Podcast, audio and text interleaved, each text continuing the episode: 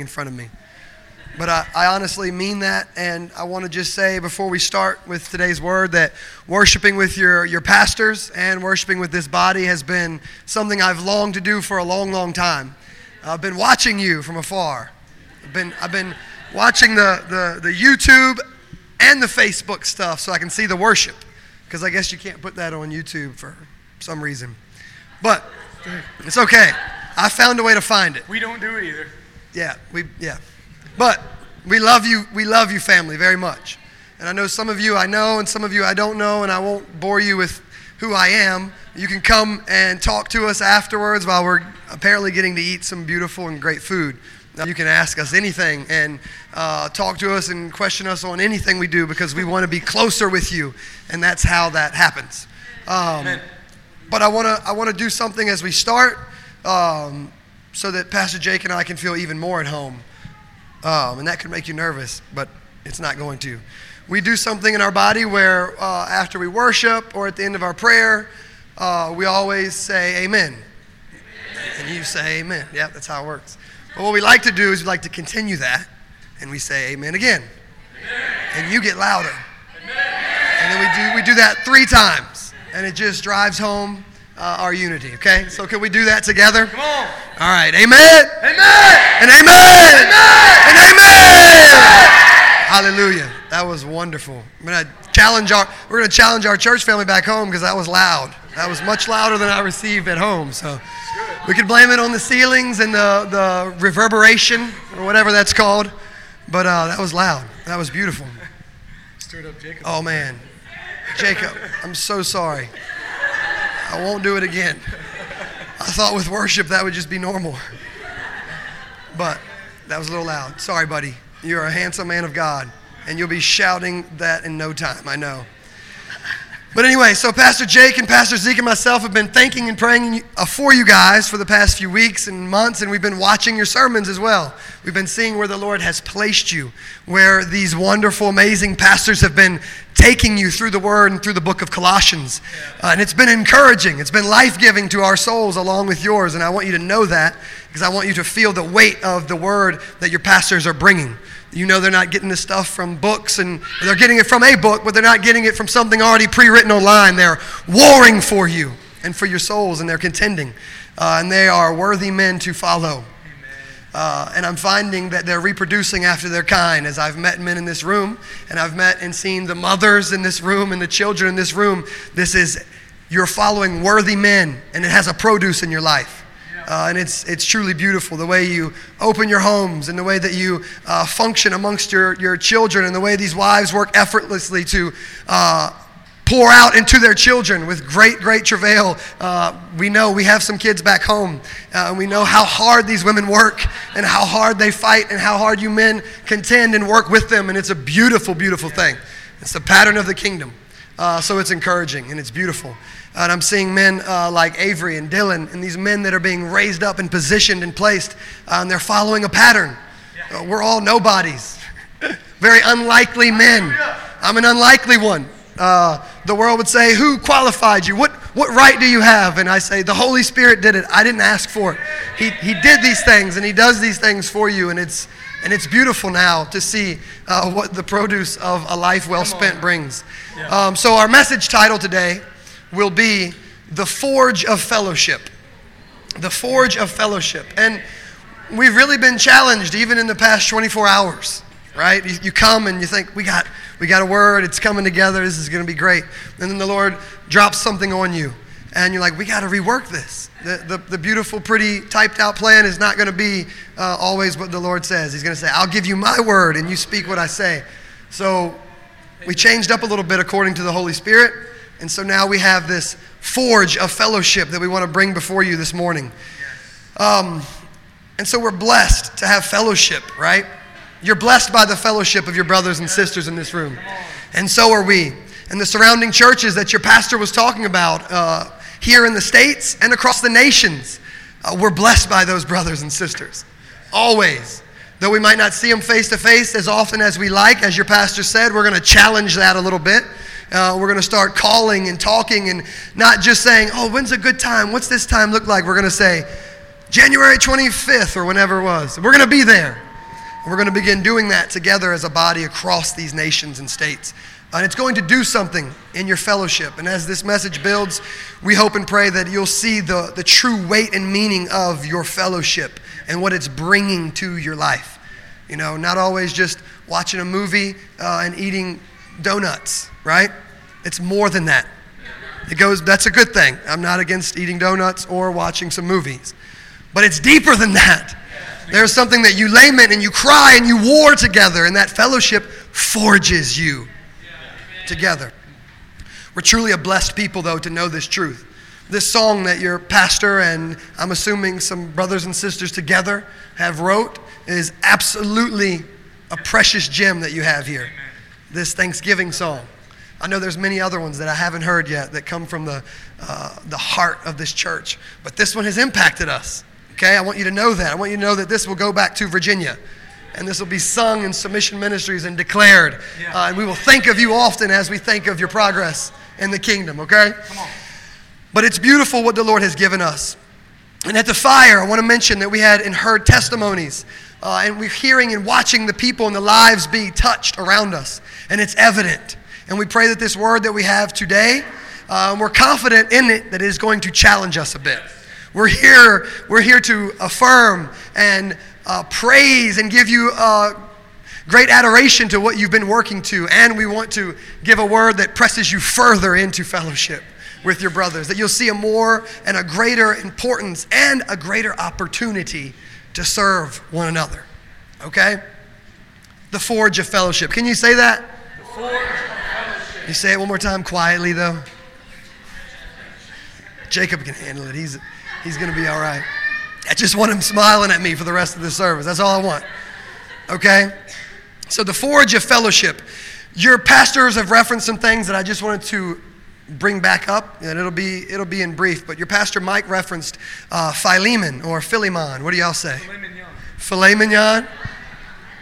It is what it is. You say what you like. But it's in the fourth verse, and it says this in summary a key to the door of the Father's heart, or a key to the, uh, the true root and heart of fellowship, comes from you loving one another. Yeah. Comes from your love and your service and your devotion to one another, not just in the good times, not just with those brothers that are easy to love, not just with those sisters that are so easy to get along with and you just love being with them. It says to love each other. If they're in the kingdom and they're in your family, then you must love them and serve them. It's such, a, it's such a truth, and yet it's a powerful revelation when we realize it, but also when we walk it out. Your pastor Kaysen also brought some beautiful truths last week, and uh, he was in Genesis, which happens to be one of my absolute favorites. But he was talking, and he was talking about the, the principle versus the presence. And he, he made a quote in there that I won't quote the whole thing, but he spoke about the improper view of Christology and the improper view of Christ. And the improper view, taking that further, the improper view of fellowship and suffering and laboring for one another and paying a great cost to be around each other, I believe the improper view of that, that your pastor was speaking about, has weakened the gospel. It's flattened it and watered it down so that it's easy received, and so it's kind of like the tickling of ears when you hear words. And this church does not do that. We've observed it from afar, and now we're getting to observe it from close proximity as we sit and we have fun with these pastors and brothers. Uh, and we laugh and we can cry and we can do all things together because the word tells us to. This remnant here and the remnant that is represented all around the world through this association, uh, they're true brothers and sisters. I believe that they are true brothers and sisters. I have family that I am nowhere near as in love with as I am in love with your Pastor Mike and your Pastor Landon and your Pastor Devin and Pastor Kaysen and this whole body. The more I meet and the more people I see and get to talk to, the more we fall in love. Men like Joshua are, are men that I feel like I've known my whole life. I just want to take him back with us.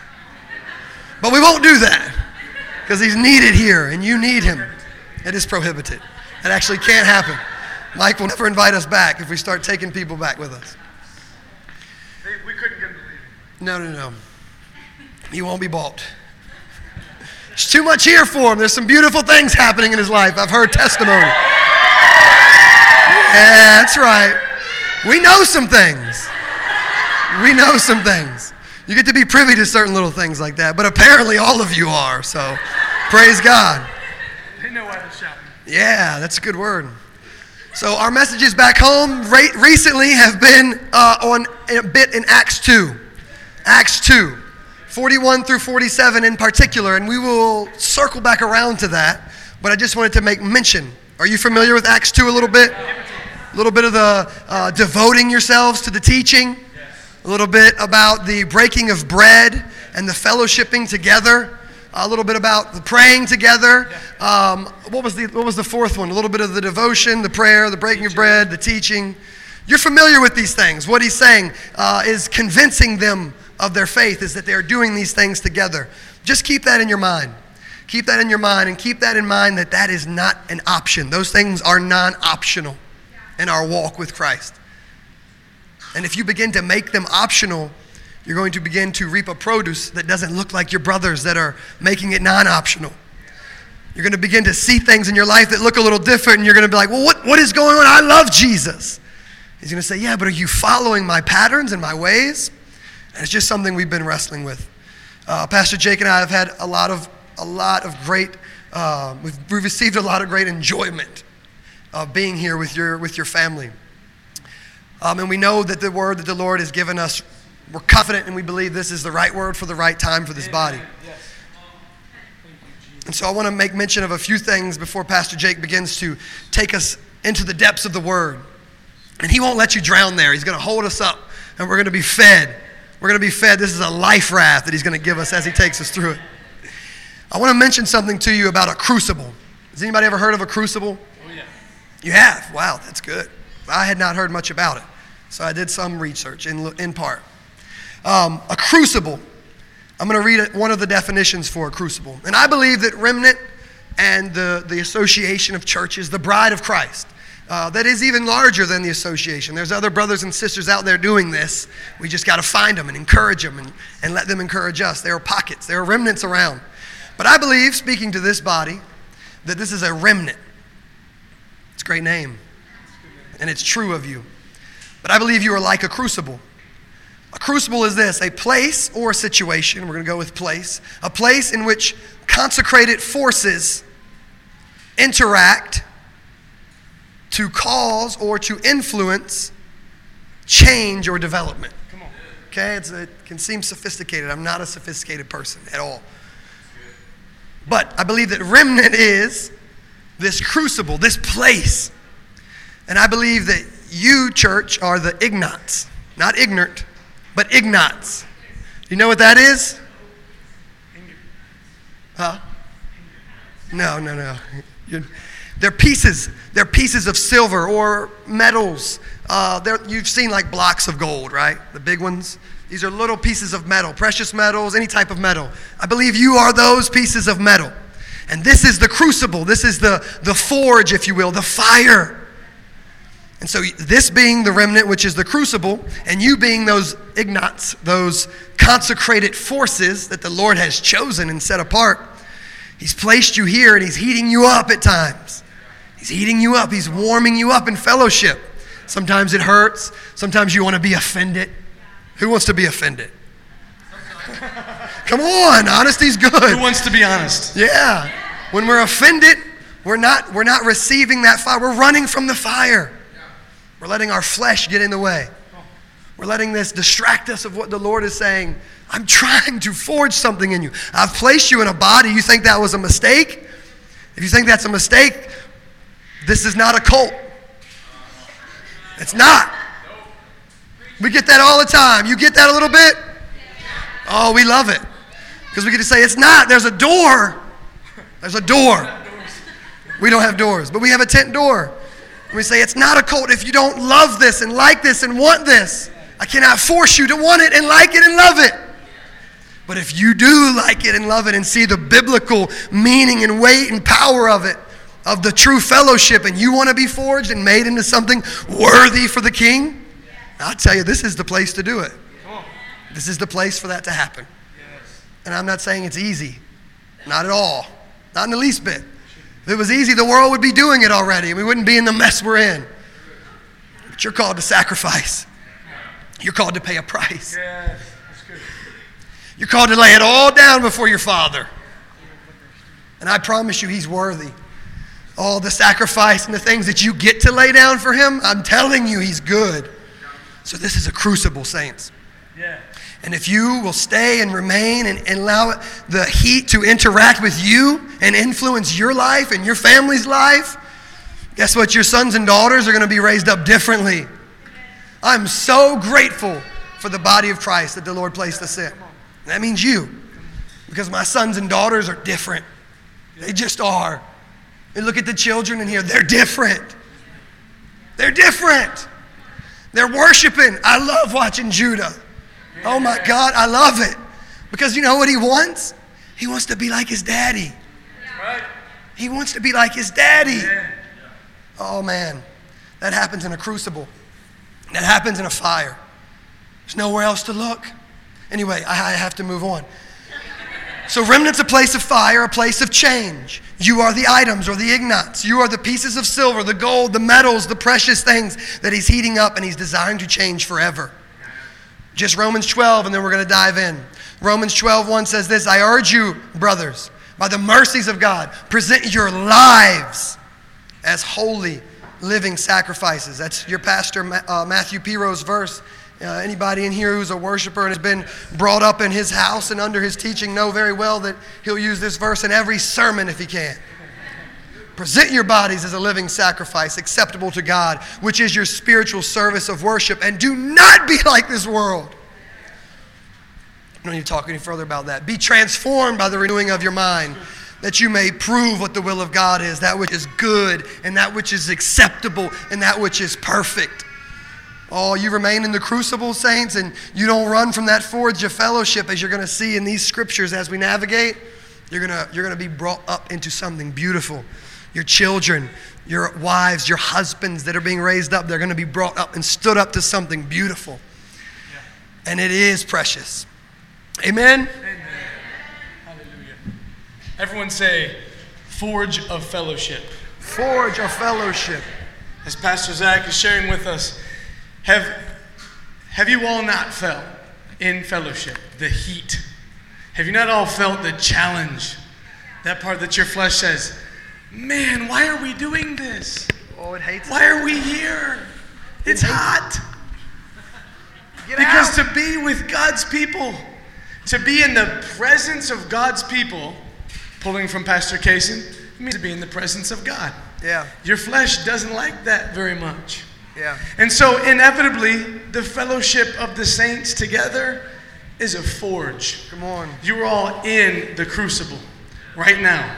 Yeah. As Pastor Zach is saying, you are valuable pieces of precious metal Yes. that the Lord is seeking to break down. The thing about a crucible is that it does two things it purifies the contents within it, and it forms them together. You begin with separate parts with plenty of impurities within them. And as the heat gets turned up, each individual part begins to break down. And then each bit of impurity begins to rise to the top. For that perfect, uh, that uh, I guess a metallurgist is what you call them, Yeah. uh, to scrape off the dross from the top of that metal or to get Yeah. rid of that impurity. And then what remains is the very precious, valuable uh, characteristic of that metal that the Lord has been melting down on. and melding together. Yep. The Lord is doing that through fellowship. Amen. You know, it begins with, Pastor Zach said, eating donuts, watching movies. That's nice, isn't it? It's not bad. And it's a very important part of what we do.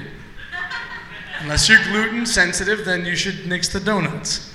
But this sort of fellowship, it's very important.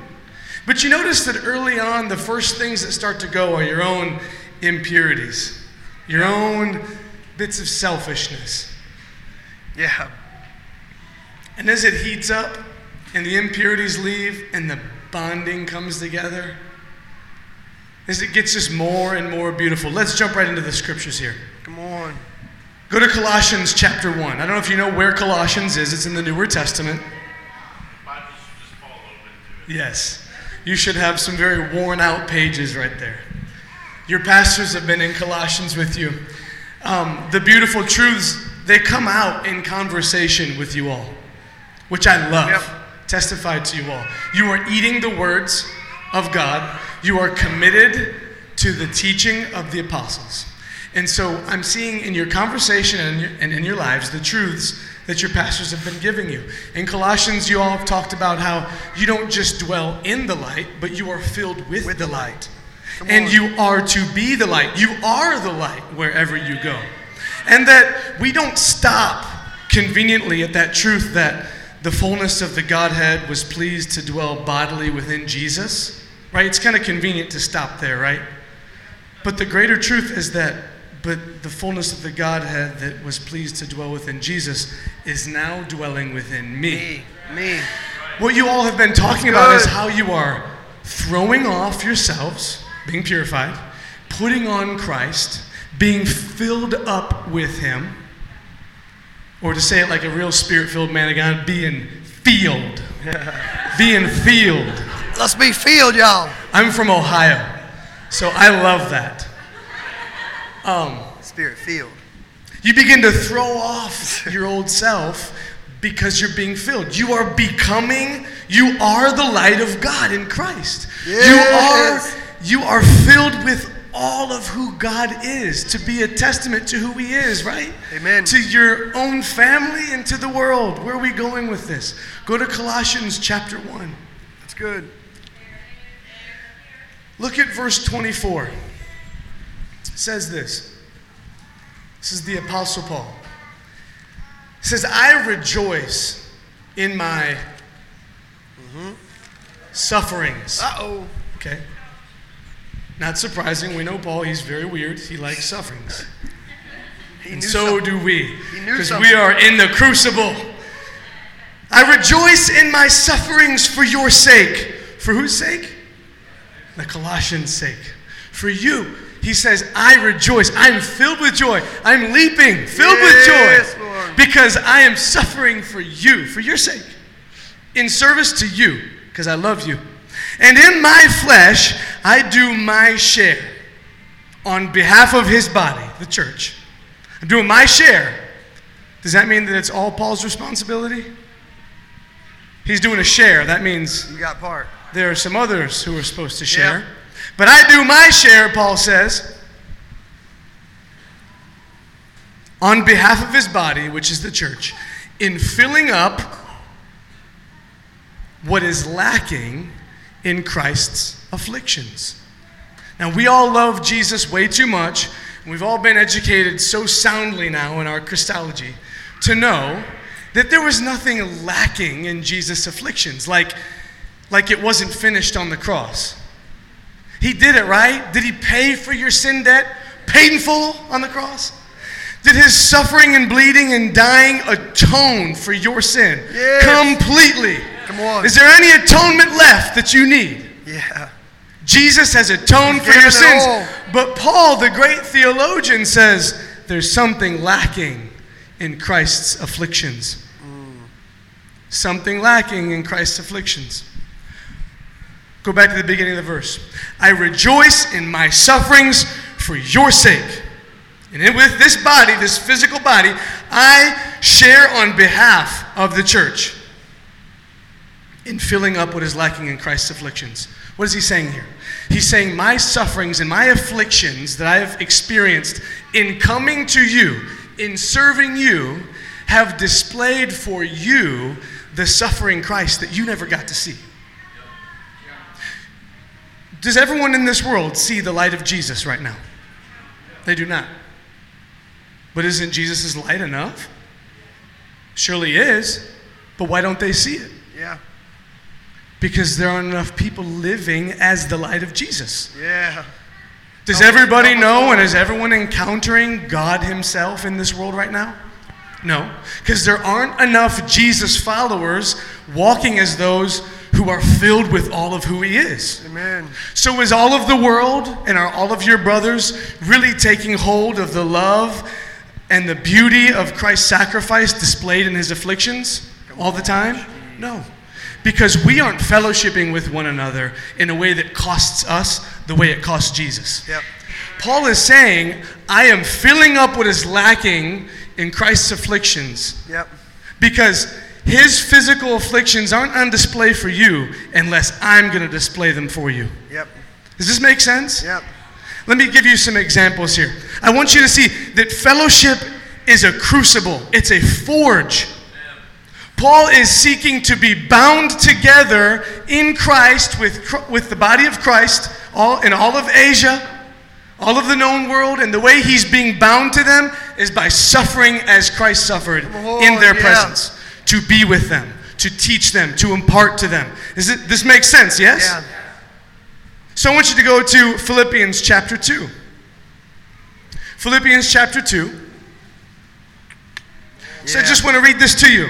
Maybe this could mean that Christ's afflictions, sorry, this is something else, but just go to Philippians 2. It says, maybe this could mean that Christ's afflictions are not just the display of God's love to us, but our afflictions for the cause of Jesus are the display of God's love for others manifest in us.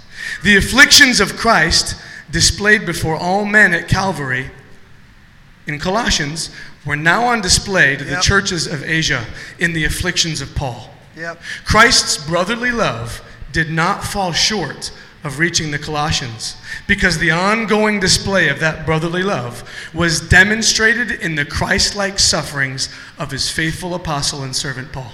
Yeah. Thank you, God. You hear this? Are you in, are you in Philippians 2? Everyone say Epaphroditus. Epaphroditus. These are men who loved Paul and loved his way of life. Paul says this in verse 25 I thought it necessary to send to you Epaphroditus, my brother and fellow worker and fellow soldier, Yeah. who is also your messenger and minister to my need. Did you hear that?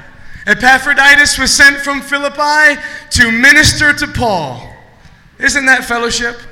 Isn't that brotherly love? Isn't that service and ministry to the body of Christ? It's beautiful. He caught a plane, real easy, quick like. Loads of money. Cost him something. No, this cost him something. Let's keep reading. Because he was looking, he was longing for you all and was distressed because you had heard that he was sick. For indeed he was sick to the point of death. This brother, in an effort to connect the love of the church of Philippi to Paul in his imprisonment, nearly cost this man his life. Epaphroditus nearly died expressing God's love from the church of Philippi to Paul. It nearly killed Epaphroditus. Do you see that? That's costly fellowship, isn't it? Yeah. Let's keep reading. He was sick to the point of death, but God had mercy on him. And not on him only, but also on me, so that I would not have sorrow upon sorrow. Therefore, I have sent him all the more eagerly, so that when you see him again, you may rejoice, and I may be, and I may be less concerned about you. Receive him then in the Lord with all joy, and hold men like him in high regard, because he came close to death for the work of Christ, risking his life to complete what was deficient or lacking in your service to me. What does that mean? The whole church of Philippi couldn't show up at the prison to encourage Paul, but someone had to go. And at great cost to himself, he arrived in, in Philippi, or sorry, he arrived in Rome to encourage Paul, Yeah. and it nearly cost him his life. But do you know what happened? It strengthened Paul, and it strengthened Philippi, and there was a bond that was forged Hallelujah. at a high cost to a brother. Everyone say, forge of fellowship. Forge of fellowship. You see how fellowship becomes more costly the more mature we grow in Christ? Yeah. The more the heat turns up, the more the impurities are removed, and the more we're melded together. But man, it comes at a high cost. Yeah. Let's go one more place because we got examples in the Word Yeah. of men who know what it is to forge something precious in the forge of fellowship. 1 Corinthians chapter 16. I'm going to read verses 15 through 18. If you're tracking with me, I want you to say, Forge us, Lord. Forge us, Lord. Come on. He's removing impurities and he's binding us together as the heat gets turned up. 1 Corinthians 16, verse 15. Paul says, I urge you, brethren. You know the household of Stephanas? That they were the first fruits of Achaia? Yep. And that they have devoted themselves for ministry to the saints. You heard of this guy. His whole house has given himself over entirely to serve the body of Jesus. You heard of him, right? I urge you that you also be in subjection to, to such men and to everyone who helps in the work and labors. I rejoice over the coming of Stephanas and Fortunatus and Achaicus because they have supplied what was lacking on your part. Do you hear that again? Something's lacking on the part of the Corinthians to Paul. Namely, it's just their presence. And it cost these brothers dearly to come and present the love of the body of Christ in Corinth Yeah. to Paul. You see this? Yeah. This is a fellowship being forged at a high cost.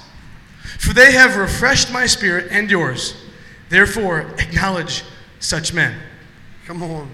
Now, I don't want to get too far in either direction. I just want to be very clear with what I think the Lord is placing upon us. Okay? I'm praying this morning, Lord, please burn this into my heart. I- Yeah. I, don't want to be double minded. I don't want to just speak. I want this to be true in my life. I want to understand how precious is fellowship. Because, one, I need it, and it's what accomplishes God's work and it's hot and it's difficult and it's test it's a test Yeah.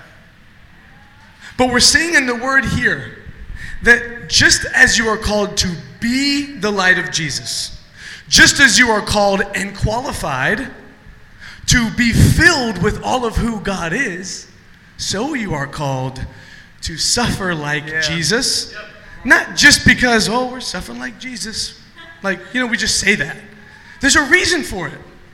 Because that's what binds the body of Christ together. on. That's what encourages the brothers. That's what protects the work of God. That's what completes the work of God. That's what declares the wonderful power of the gospel. Even if you already believe the gospel, the, the display of Christ's afflictions for the sake of Yeah, encouraging you makes the gospel and its power very real to you. And it changes the way you walk. Yeah. Power. Everyone say, the forge of fellowship. Look, I want to read this to you before we move forward because we wrote a main point, okay? So it's really good to say that a few times so that you keep getting it. Pastor Jake just spoke on it a little bit more. It's this Jesus showed up. Come on, somebody say, show up. Good. He showed up and he suffered for 12 men in particular, but ultimately for the nations. He suffered well for them. And he did this to put on a display of his love for you and for us. Now, in the death of Jesus Christ, that type of sacrifice then displayed in his life and in his words and the way he spoke, it showed the disciples everything because he lived a life and then he died and rose again.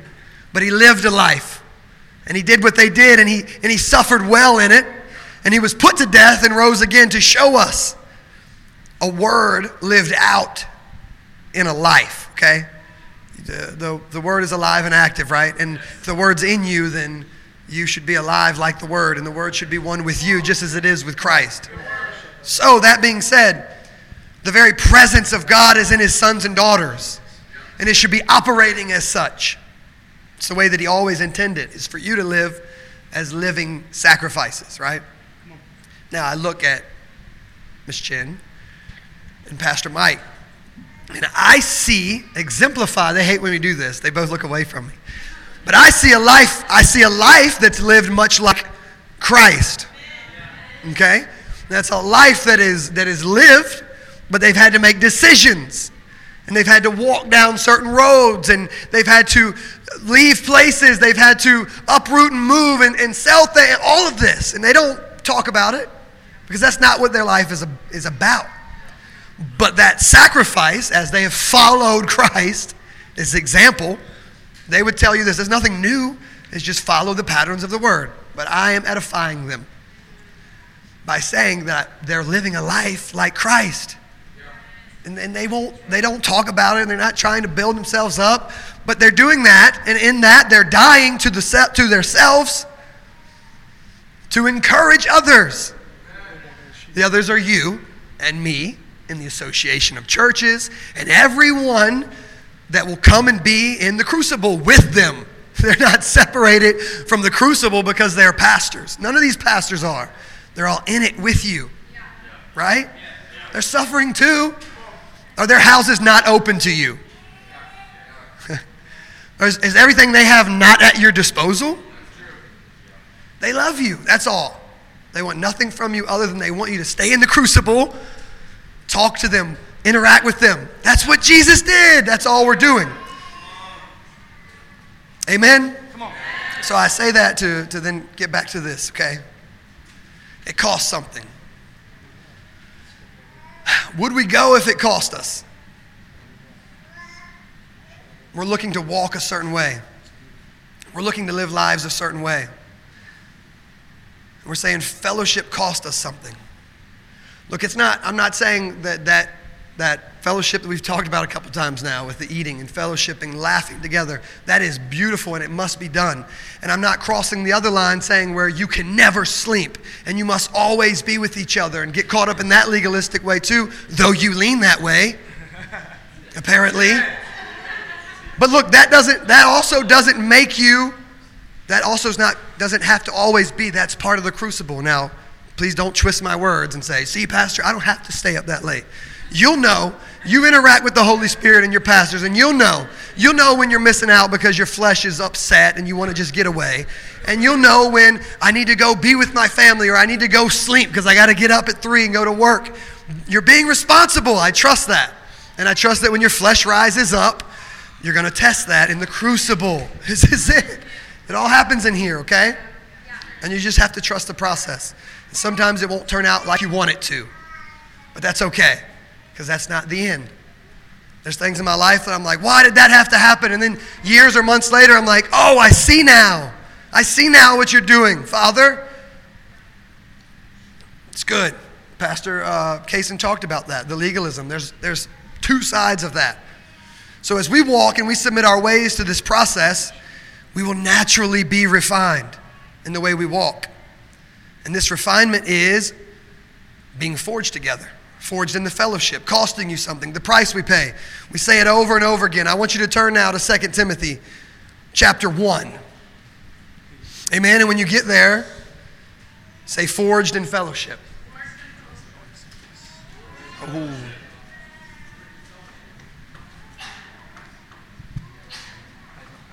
Oh, okay. Cool. That's all right. Come on, refine us, Father. Come on, mighty King, we love you and we thank you, Father, that you are desiring to refine us. That we won't, we won't hesitate to ask you of that because we know that you are, a, you are a good God, a good heavenly Father, one who is watching over that which he is refining, that who will not leave it in the fire too long and will not pull it out too fast but you know just the right amount of heat, and you know just the right amount of trial, and you know just the right amount of blessing to give to your sons and daughters. Because you have purpose for them in this house, you have great plans for them in this house, and you desire to give them good things, Lord. So we pray that in your name, and we ask that you open up our eyes. Open up our eyes to the truth around us in these words and open up our eyes around us to the weight and value of the fellowship in which you've placed us, the crucible in which you have us standing right now. In the name of Jesus Christ. Amen. 2 Timothy 1.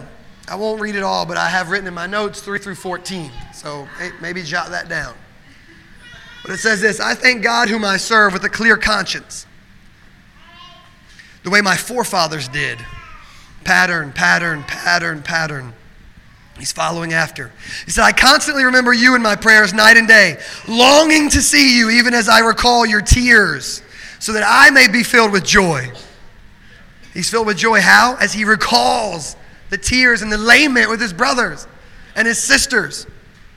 Like, I was challenged by some of these words, many of them, and especially as we're thinking of Paul. We're using Paul pretty much this whole this whole message, okay? And it's it's it's plenty. But I was challenged by the fact that we came here just as Paul goes out to encourage. And I think of the sacrifice that Paul paid. And I think of us getting on our airplane and passing out cookies and drinks to me on the airplane and how pampered we are. Just how spoiled I am. Hey, can I get some more ice? I mean, come on.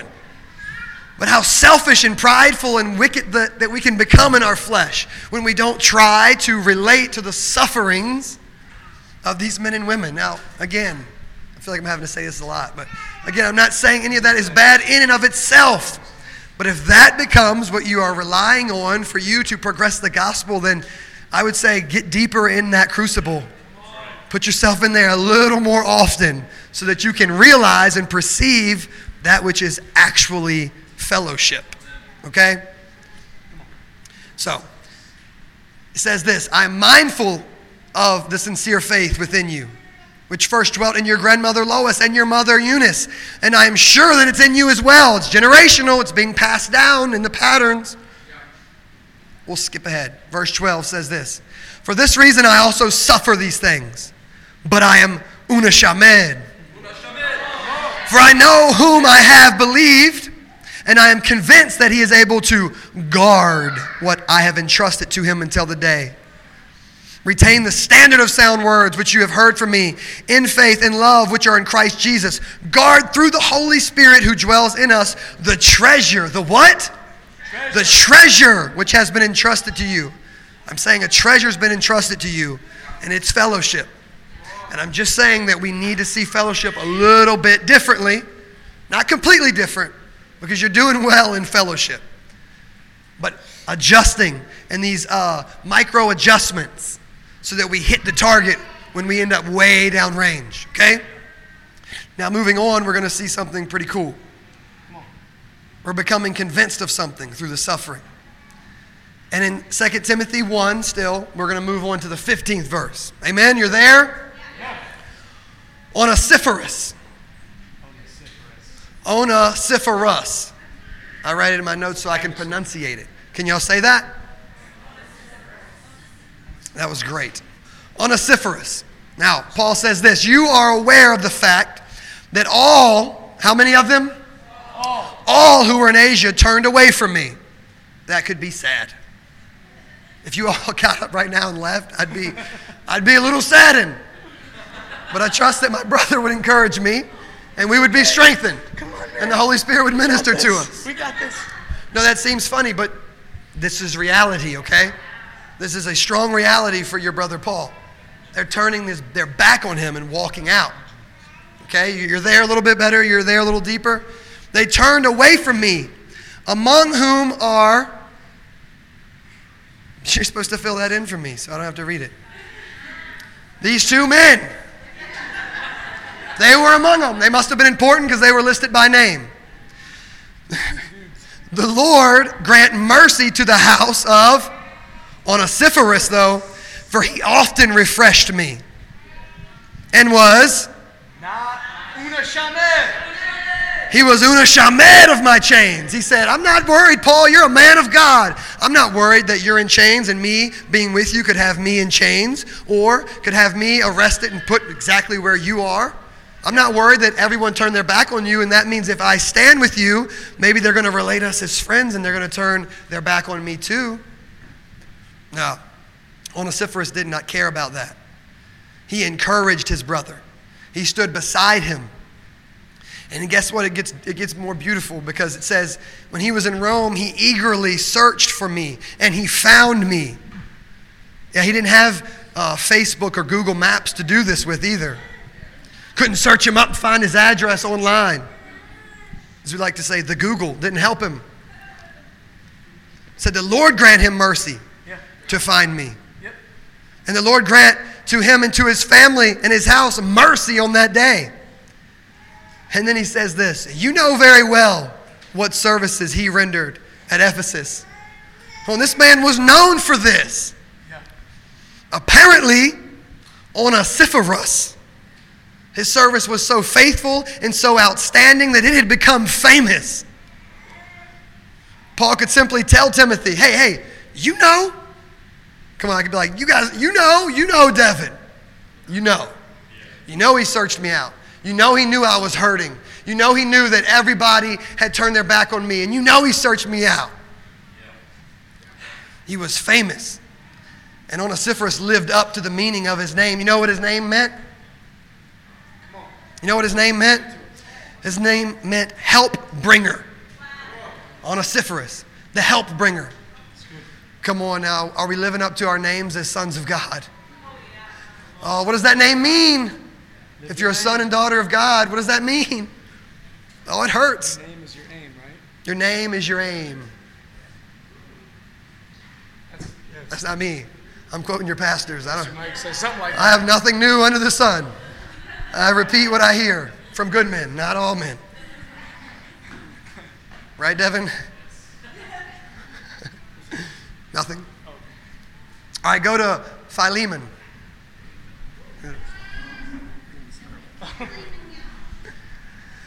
Philemon.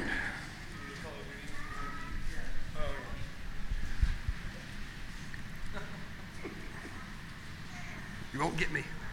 All right, we're going to the eighth verse. There's one chapter. Chapter 8 of Philemon. Chapter 1, you know well. You know well there's one chapter in there. Don't get it twisted. We're going we're gonna hear another beautiful name.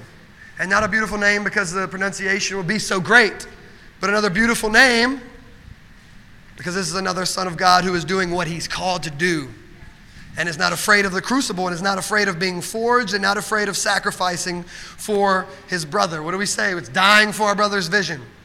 Or often, what I like to say too is living for our brother's vision, which can be harder. You know, I'll take a bullet for Jake any day of the week to rescue him and his family from harm. And a lot of people say, oh, of course you say that. No, I would. I would, I promise. But how much harder is it now for me to live out all of my days sacrificing for my brother and for his vision and for his family to succeed? You know, to each your own, it might be harder for you to take the bullet. That's fine. But just wrestle with both of those. Coward. Living, living, living and dying. You know, living and dying. It's, it's, it is challenging. Not trying to make one greater than the other. I'm just saying they both cost you something. So in the eighth verse, we, we, we read, Therefore, though, I have enough confidence in Christ in order, Christ to order you to do that which is proper. Verse 9. Yet for love's sake, I rather appeal to you, since I am such a person as Paul, the aged, and now also a prisoner of Christ Jesus. He wore these things with a sense of, of Christ like pride, a badge of honor. He says, I appeal to you for my child whom I have begotten in my imprisonment. Onesimus. Onesimus, who formerly was useless to you, but now is useful both to you and to me. Like this guy became useful in the kingdom because he was willing to sacrifice to encourage his brothers and sisters. And now he says, I'm, I have sent him back to you in person. And that, Paul says this, okay? Just hear it. He says, and that is sending my very heart. He thought a lot of this guy, huh? He thought a lot of this man. There's something about men and women who will stand with each other in trial and adversity when the world has turned their back. There's something about brothers and sisters who are forged in fellowship or forged in the fire of fellowship. He says, I'm sending you my very heart. And he's saying, I wish that I would have kept him with me, but that in your behalf he might minister to me in my imprisonment for the gospel. But without your consent, I did not want to do anything, that your goodness should not be, as it were, by compulsion, but of your own free will. Look, there's so much power that we're seeing in these men's life. As Pastor Jake brought you a few, and I deliver you those few and lay them at your feet to say, search out their lives, search out the scriptures for more of these examples so that you can be encouraged, so that you can be stood up right. You can be stood up rightly. There's so much power and there's so much encouragement in the words of Paul. And there was so much power in the words of him wanting to keep this brother, but saying, No, I must send him so that it'll be better for you. The cost, again, we're going to keep saying it, the cost is in your serving one another. The cost is seen to the world. Does the world see that? Does your family see that? Your, your family here, but also your, some of your actual family? Because we all get to have family issues with our actual family at times when we're walking a certain way in the kingdom. But our prayer in this is that they're watching you love each other, and because of that, that genuineness of fellowship will be consistent over time. And I'm not talking a couple weeks. That'd, that'd be nice. And maybe sometimes it happens. But I'm talking years and years and years of consistent walking with each other in this crucible. They're going to eventually say, Yeah, you know what? I don't think they're crazy. I don't think they're I don't think they've lost it. I think they have their finger on something that we don't. I think that their eyes are open to a truth that I don't see. I think they actually wrestle with the word and they're being given life in a new way that I'm not. And that challenge will do one of two things. It'll either drive them further away, which we rebuke and pray against, or it'll bring them right into the crucible with you. And they'll be forged in fellowship with you. You know? I can testify a little bit, just quickly, I won't do that long, but of uh, an elder in our house, Elder Chris, right? He's my father in law, okay? Just to testify to anyone in this room this might be encouraging to. That's my father in law. So I took his daughter to be my wife, and then, I'm not a dates guy, meaning I don't know the date, but a couple years later, I then took his wife to another county, was another state, but he would have been the same either way. I took her away from everything we had, you know, the securities of life. She's a nurse, I have a family business. Took him away from all of that. But you know what that brother did and who he is now? He's our elder. But he could have had offense to that. And that could have drove him further away from the kingdom. And he could have resisted, like, well, they're doing that. I'm bitter. I don't have to do that. But he entered into the crucible with our body, uh, our fellowship, and he sold his house. and, he, and he gave away all his retirement. And now he's working full time right near us, and he's serving the local body of submission ministries, and he wants to serve you. He, he desires greatly to be where we are. But I say that to say that keep doing this. Keep remaining in this crucible, and it will produce things in your life, in your family's life, and in the lives of all of the men and women that you see around you. And the nation will be reached through that. Amen? Everyone say, forged in fellowship. Okay. So we saw in the beginning the crucible. The crucible which purifies and that also melts together melts down, separates impurity, and then binds together everything in that crucible. The Lord is forming something. He's purifying something. Yeah. And He's forming something. And the, and the means by which He purifies and forms is through the forge of fellowship. You remain in this long enough, you become pure and pure, and you become stronger and stronger, not on your own, but together. Okay?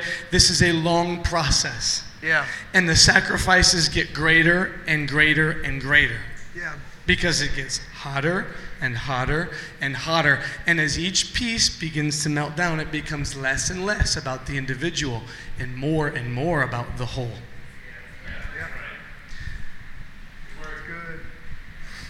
We start, we've been talking about the Apostle Paul. And um, don't go there, but in Acts chapter 9, you know the story, the testimony of the Apostle Paul. He's knocked off the horse. He's going, he's on his way to Damascus, and this is the persecutor of all the church. And a man named Ananias receives a vision from heaven. The Lord says, Go to this man. Yeah. Lord, are you sure? He's the killer. Go to him, because I'm about to show him all the things that he must suffer so that my name might be known. Just put it in our language among the nations Yep. How much he must suffer, how much heat he's going to have to take so that my purpose, the purpose of my name being known among the nations, might be accomplished. They've got to know. Yes. So I'm going to show him how much he's going to suffer. Yes. The purpose of Paul wasn't to suffer, the purpose of Paul was to bring the gospel to the nations. Anyone identify with that purpose? Nobody else in here? Come on. It's not I a know, trick I know question. y'all do. No this has been put into the foundation of who you are. I know it. no one likes to raise The Lord is placing it right into you. You, you know that Raise your hand. you exist for the for the reaching of the nations. Yes. And the means by which that would happen is the suffering and the afflictions that Paul would have to experience. And that is to be mimicked, right? As we saw in Epaphroditus, as we saw in the house of Stephanas, as we've seen in. Which one was it? Onesiphorus? Onesiphorus, that one. Seen in Onesiphorus. Onesiphorus. And so this carries on. And we see in the book of Second Timothy, mm-hmm. chapter 4, he's writing to another one of his sons in the faith, which means that this son is going to do just like his daddy did, Yeah. which is suffer, so that the nations might know the love of Jesus. Amen. But he's writing to him in 2 Timothy chapter 4.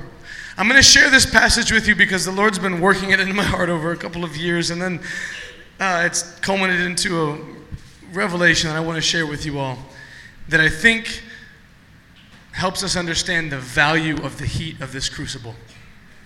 2 Timothy 4, verses 16 through 18. Everyone say, the forge of fellowship. Fellowship. At my first defense, no one supported me, but all deserted me. Wow. Everyone say, not fellowship. Not fellowship. Can you fellowship alone? No. If you're schizophrenic, perhaps, but no, you cannot. You cannot fellowship alone. No. Paul says, at my first defense, you know what this was? He's surrounded by Gentiles, facing a Sanhedrin, the scholars of the known world, and he is in front of everyone saying, Tell us what you've been blabbing about. Hmm. This dead God who's supposedly alive, and we all are supposed to listen to. He's speaking in this absolutely intimidating courtroom, and it's the very purpose of his life. He's proclaiming the gospel of Jesus before the nations. Yeah. Right there. He says, At my first defense, no one supported me, but all deserted me. Doesn't that hurt? Think of one of your pastors writing a letter to a disciple years down the road saying, Man, nobody was with me. How does that make you feel? Imagine your pastor being alone, declaring the gospel, and he wasn't supposed to be alone. There were actually people who were supposed to be with him, and they deserted him. How does that make you feel? Should hurt. Yeah. Gets a little glorious for a moment, but won't be our focus. No, Verse good. 17 says, But the Lord stood with me. Amen. Hallelujah. Right? And strengthened me, in order that through me the proclamation might be fully accomplished, and that all the Gentiles might hear. And I was delivered out of the lion's mouth. The Lord will deliver me from every evil deed and will bring me safely to his heavenly kingdom. To him be the glory forever and ever. Amen. Wow, this is an encouragement for you because the Lord will never desert you. But let me let me apply this to us now because we're a brotherhood. If you're deserted in this room, raise your hand. Right. You're not alone, are you? No. Do you plan on doing anything the Lord's asked you to do all alone? No. Do you plan on letting anyone else in here do what the Lord's called them to do alone? Of course not. You probably get upset, right, when you hear any of that. Like, you moved and didn't tell me? Or you went and did that and you didn't even let me know? I have I always struggle with fear of missing out. So when these brothers do something and I'm not there, I, I'm, I'm always upset. I want to be with them. Amen? Sorry. FOMO. Now imagine this, though. Because if you didn't see Paul's purpose as your own, Yep. you might find the opportunity to desert him. If you didn't see the calling on your pastor's life as your own, you might find an opportunity to desert him. If you didn't find the calling on your brother's life to be also your own, you might take advantage of the opportunity to skirt around some opposition, hop on out of the forge, and let him do it alone. And you might find encouragement in this passage like, Jesus will stand with you, brother. He's got you. Do you know why Jesus stood with him? Because a brother didn't. Yeah. So there's two parts of this. One, we're gonna, you know, we we, pre- we want the Spirit to preach this to us. Like, feel the weight. You've got to stay with your brothers. Jesus showed up because his brothers didn't. But do you know what Jesus did? What is implicit here is that the presence of brothers amounts to the presence of Christ. Do you feel the weight of fellowship now? Being together means Jesus is with you. Yeah. We like to throw that passage around. I don't even know where it is. It's in the Gospels. Yeah. Where two or three are gathered together in my name, Yeah. the scripture will be taken out of context. Yeah, um, no, it's there I am with you. It's true. That's wonderful. Praise God. And I mean that. But that's not that's not light. That's not flippant. We're talking about a forge. Suffering. Because everyone hops out of the forge when it gets too hot. I was just here so I could get rid of my addictions. I wasn't here to hmm, like actually be connected to you and be one with you. I wasn't here to be fully united with you and get rid of everything that's my own and share Yeah. everything with you. That's too much. I was only here for no, the presence and the fellowship of the brothers is the presence of Jesus.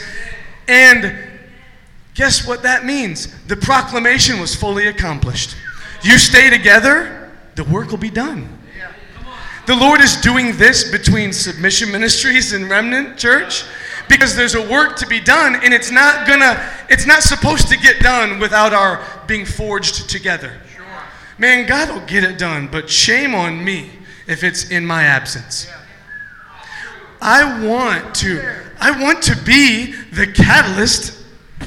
I want to be that the means by which we get done. I want you to be the means by which we all get done what the Lord's asked us to do. Yep. Because we're not individual pieces anymore, whether individuals or churches Yeah, around the yeah. we are being forged together one. and the longer that we're at this the hotter and tougher it's going to get the more costly it's going to be but the closer to accomplishing the task we will on. get psalm 118 Help verse us see it, 7 Lord, help us see it. The first half of this scripture is just absolutely beautiful. It says, The Lord is for me among those who help me. Yeah.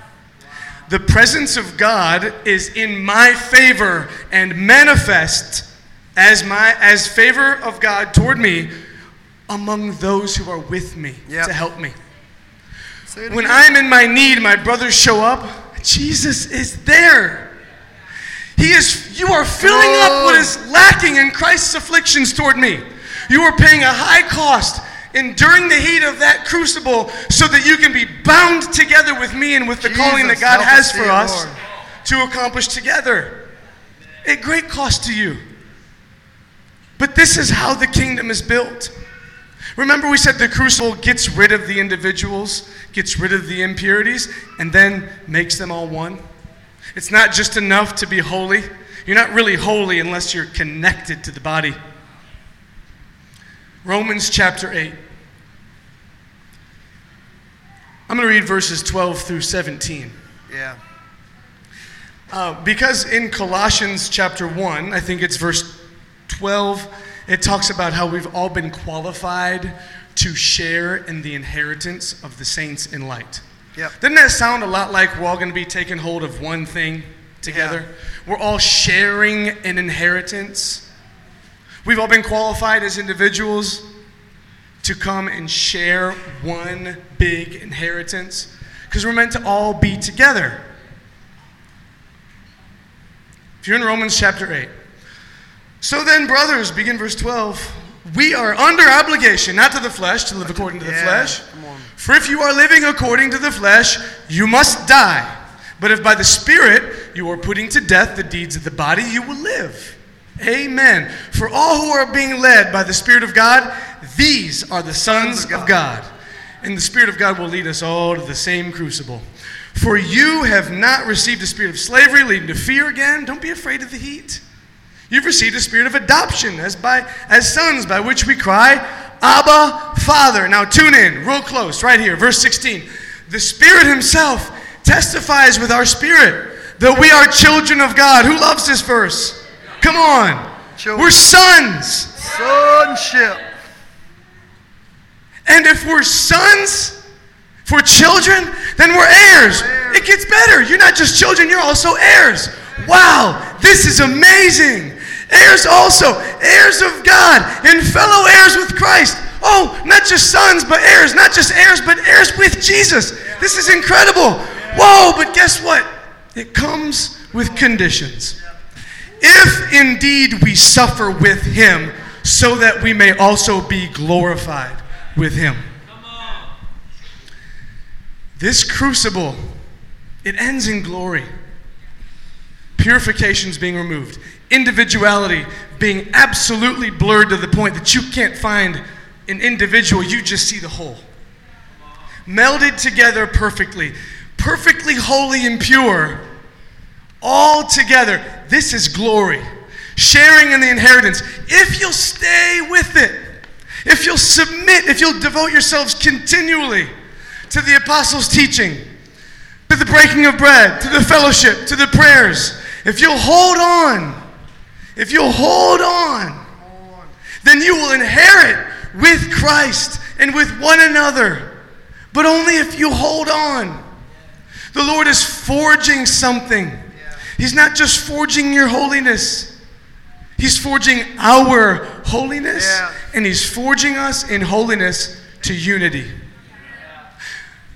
And so, what we've seen in the scriptures today is as we mature, we go from just having to deny ourselves a couple hours of sleep and a meal all to ourselves, which is weird if you want that. But um, we're having to deny ourselves of those things in the beginning, but then we have to be willing to sign up for the costlier fellowship.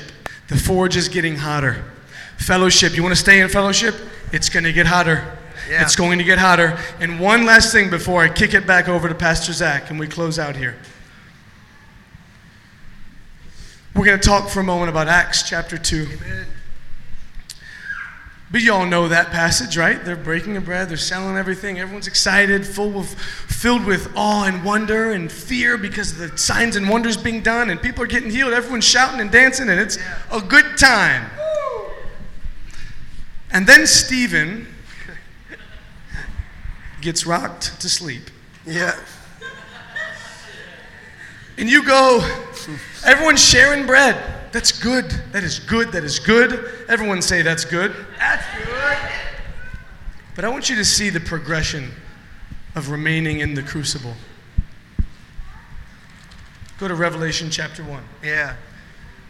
A man who was there in Acts chapter 2, the youngest of the apostles, Yep. zealous one, John, the beloved. You know, part of this whole new exciting thing, instructing everyone. I mean, it's beautiful, beautiful, beautiful. They're sharing in bread in Acts chapter 2, but I want to turn your attention to Revelation 1, chapter 9, and I want you to picture the progression of what's happening in this crucible. You begin in Acts chapter 2, but in Revelation 1, verse 9, I, John, not your apostle, not your boss, not your pastor, not, I mean, all those things, absolutely, but that's not what he says. I, John, your brother and fellow partaker in the tribulation. We're not talking about bread anymore, No. we're talking about blood Tribulation. talking about broken bodies. We're talking about anguish. We're talking about suffering. I'm partaking with you in it. Yeah. And then he goes on to recite the glory that, he was, that was revealed to him on, on Patmos. But he begins with that. You, you see, it began with bread. We're all beginning with bread here. Come on. But the Lord's growing us up, isn't he? He's turning up the word. heat. Turning up the heat. And pretty soon, the sustenance between us will be the hardships we share, Yeah. will be the cost that we pay together. Yep.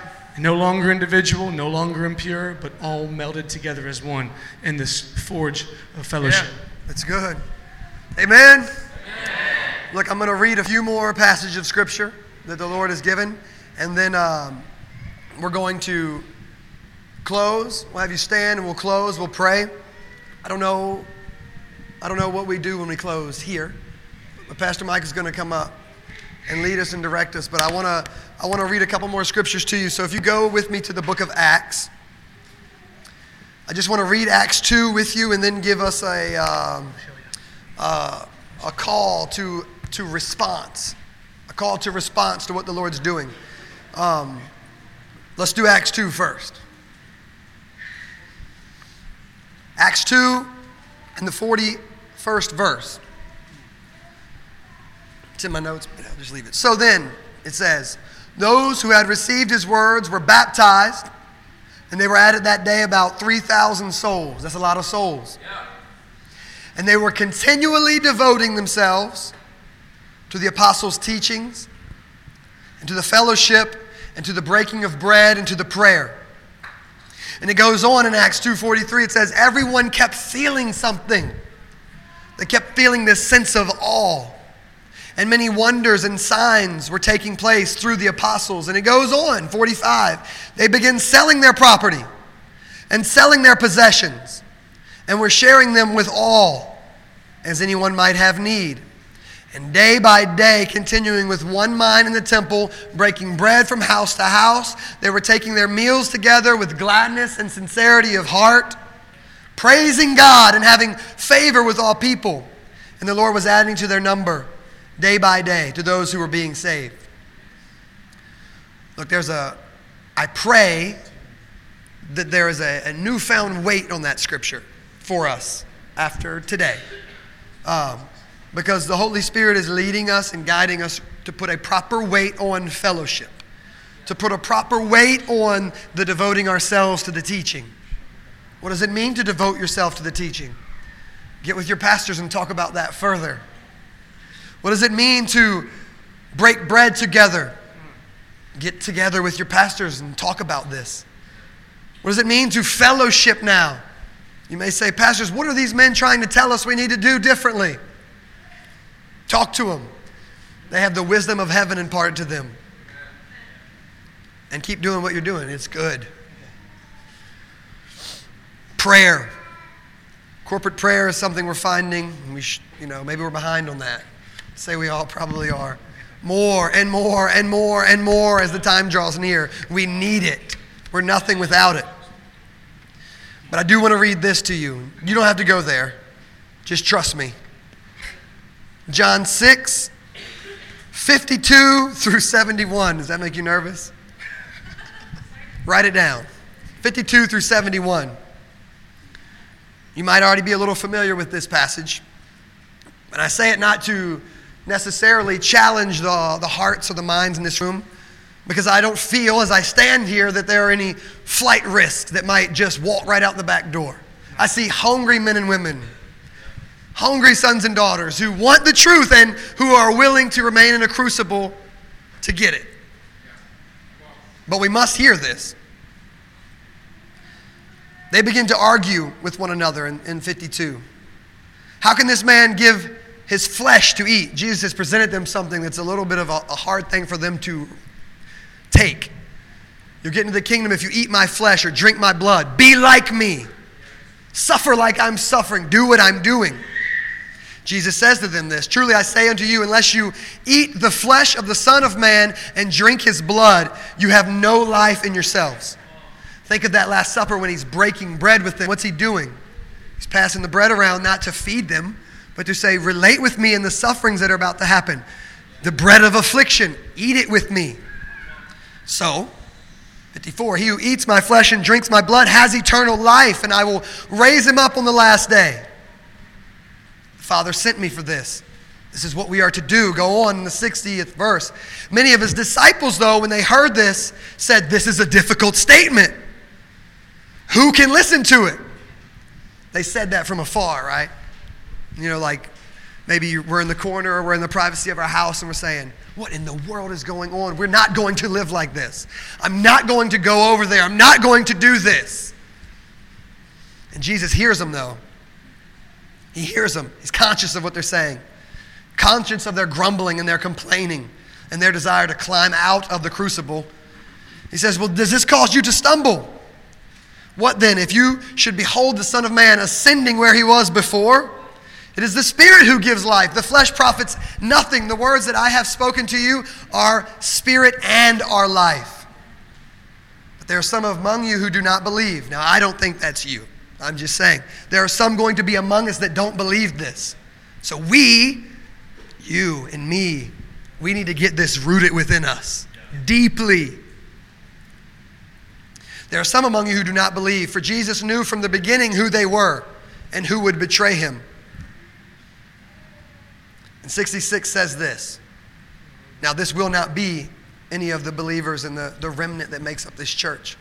But you need to have this ingrained in you and feel the weight of this so that you can be praying for your brothers and sisters who may not be here right now but are coming. It says this As a result of this, many of his disciples withdrew and were not walking with him anymore. Now, some of you know men who have done this. We have this in our, unfortunately, we have this to say in, within our ministries. This happens. Jesus said, therefore, to the twelve, You don't want to go away as well, do you? Is this too much for you? May we be like Simon Peter, okay? All of you in here, may you be like Simon Peter and say, Lord, to whom shall we go? Lord, I don't, I don't want to leave the crucible, crucible. Because regardless of how bad it hurts, and maybe I've grumbled, maybe I've complained a little bit, but where else would I go? Oh God, where else would I turn to? May that get in, ingrained in us as we think about fellowship. Yeah, this hurts, but yeah, this was a lot to sacrifice, but where else shall we go? He has the words of eternal life. And we have believed and we have come to know that you're the Holy One of God. And Jesus answered them, Did I myself not choose you, the twelve? And yet one of you is the devil? Now he meant Judas, the son of Simon, for he was one of the twelve who was going to betray him. Come on, saints. You can stand with me.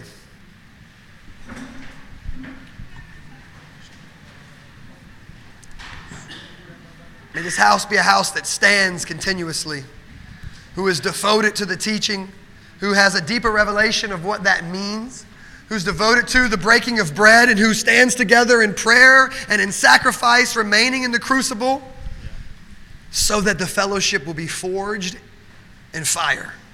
And so that the fellowship will be a fellowship that remains true until the last days. When true trial and adversity come, you'll have this. You'll be able to turn to your left and to your right and see your true brothers and sisters standing beside you.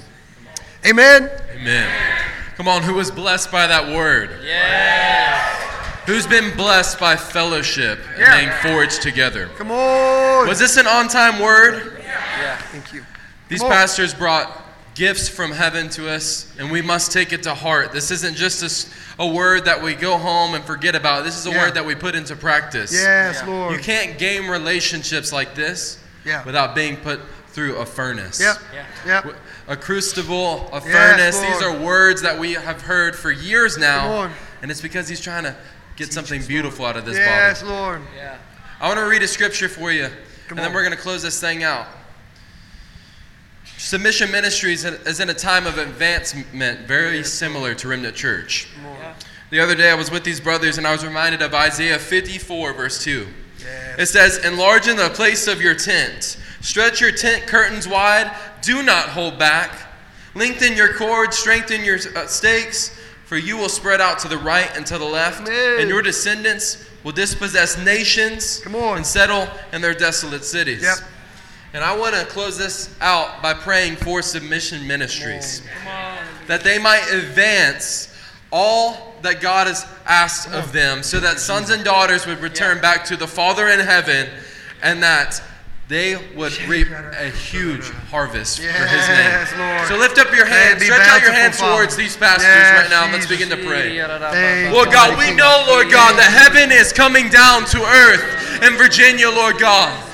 Through these men, Lord God, for you are calling them, Lord God, to be men who sharpen one another, Lord God, for the advancement of your kingdom. Lord, we're thankful, Lord. Thank you for the words that you spoke through these men, Lord God. It is encouragement to our spirit and to our soul. Lord, we're so blessed to have brothers, Lord God, who feed us with your word, who feed us by your spirit, Lord God. Lord God, I'm asking that there be an overflow in this season for submission ministries. Lord God, as they're building, Lord God, that they would have favor in their city, in their county, Lord Jesus. Lord God, that more, Lord, uh, men would be added to their church, Lord. Lord God, that more young men uh, and your more young women would be added, Lord God, for your sake, Lord. Lord God, we thank you for these strong pastors, Lord. Lord God, that they have everything they need for life and godliness, Lord God. And you're shaping them, Lord God. You're giving them helpers in ministry. Lord, we thank you for Pastor Zeke, Lord God. Lord, in the way that he fathers a generation that has not had fathers. Lord, we thank you for Pastor Zach, Lord God, that he inspires the church to get up and live victoriously for the kingdom. Lord God, and Pastor Jake, Lord God, for he makes clarity come for those who are confused by your scripture and by your word, Lord. Lord God, and it lives so graciously inside of him. Lord, in this season, we're praying for an overflowing, Lord, advancement of your spirit to come. Lord, that signs and wonders would accompany your sons who believe in big things. Lord, so we bless these brothers, we bless these pastors. Lord, and we are so grateful for the word that they have for us today. Lord, we love you and we thank you. Amen.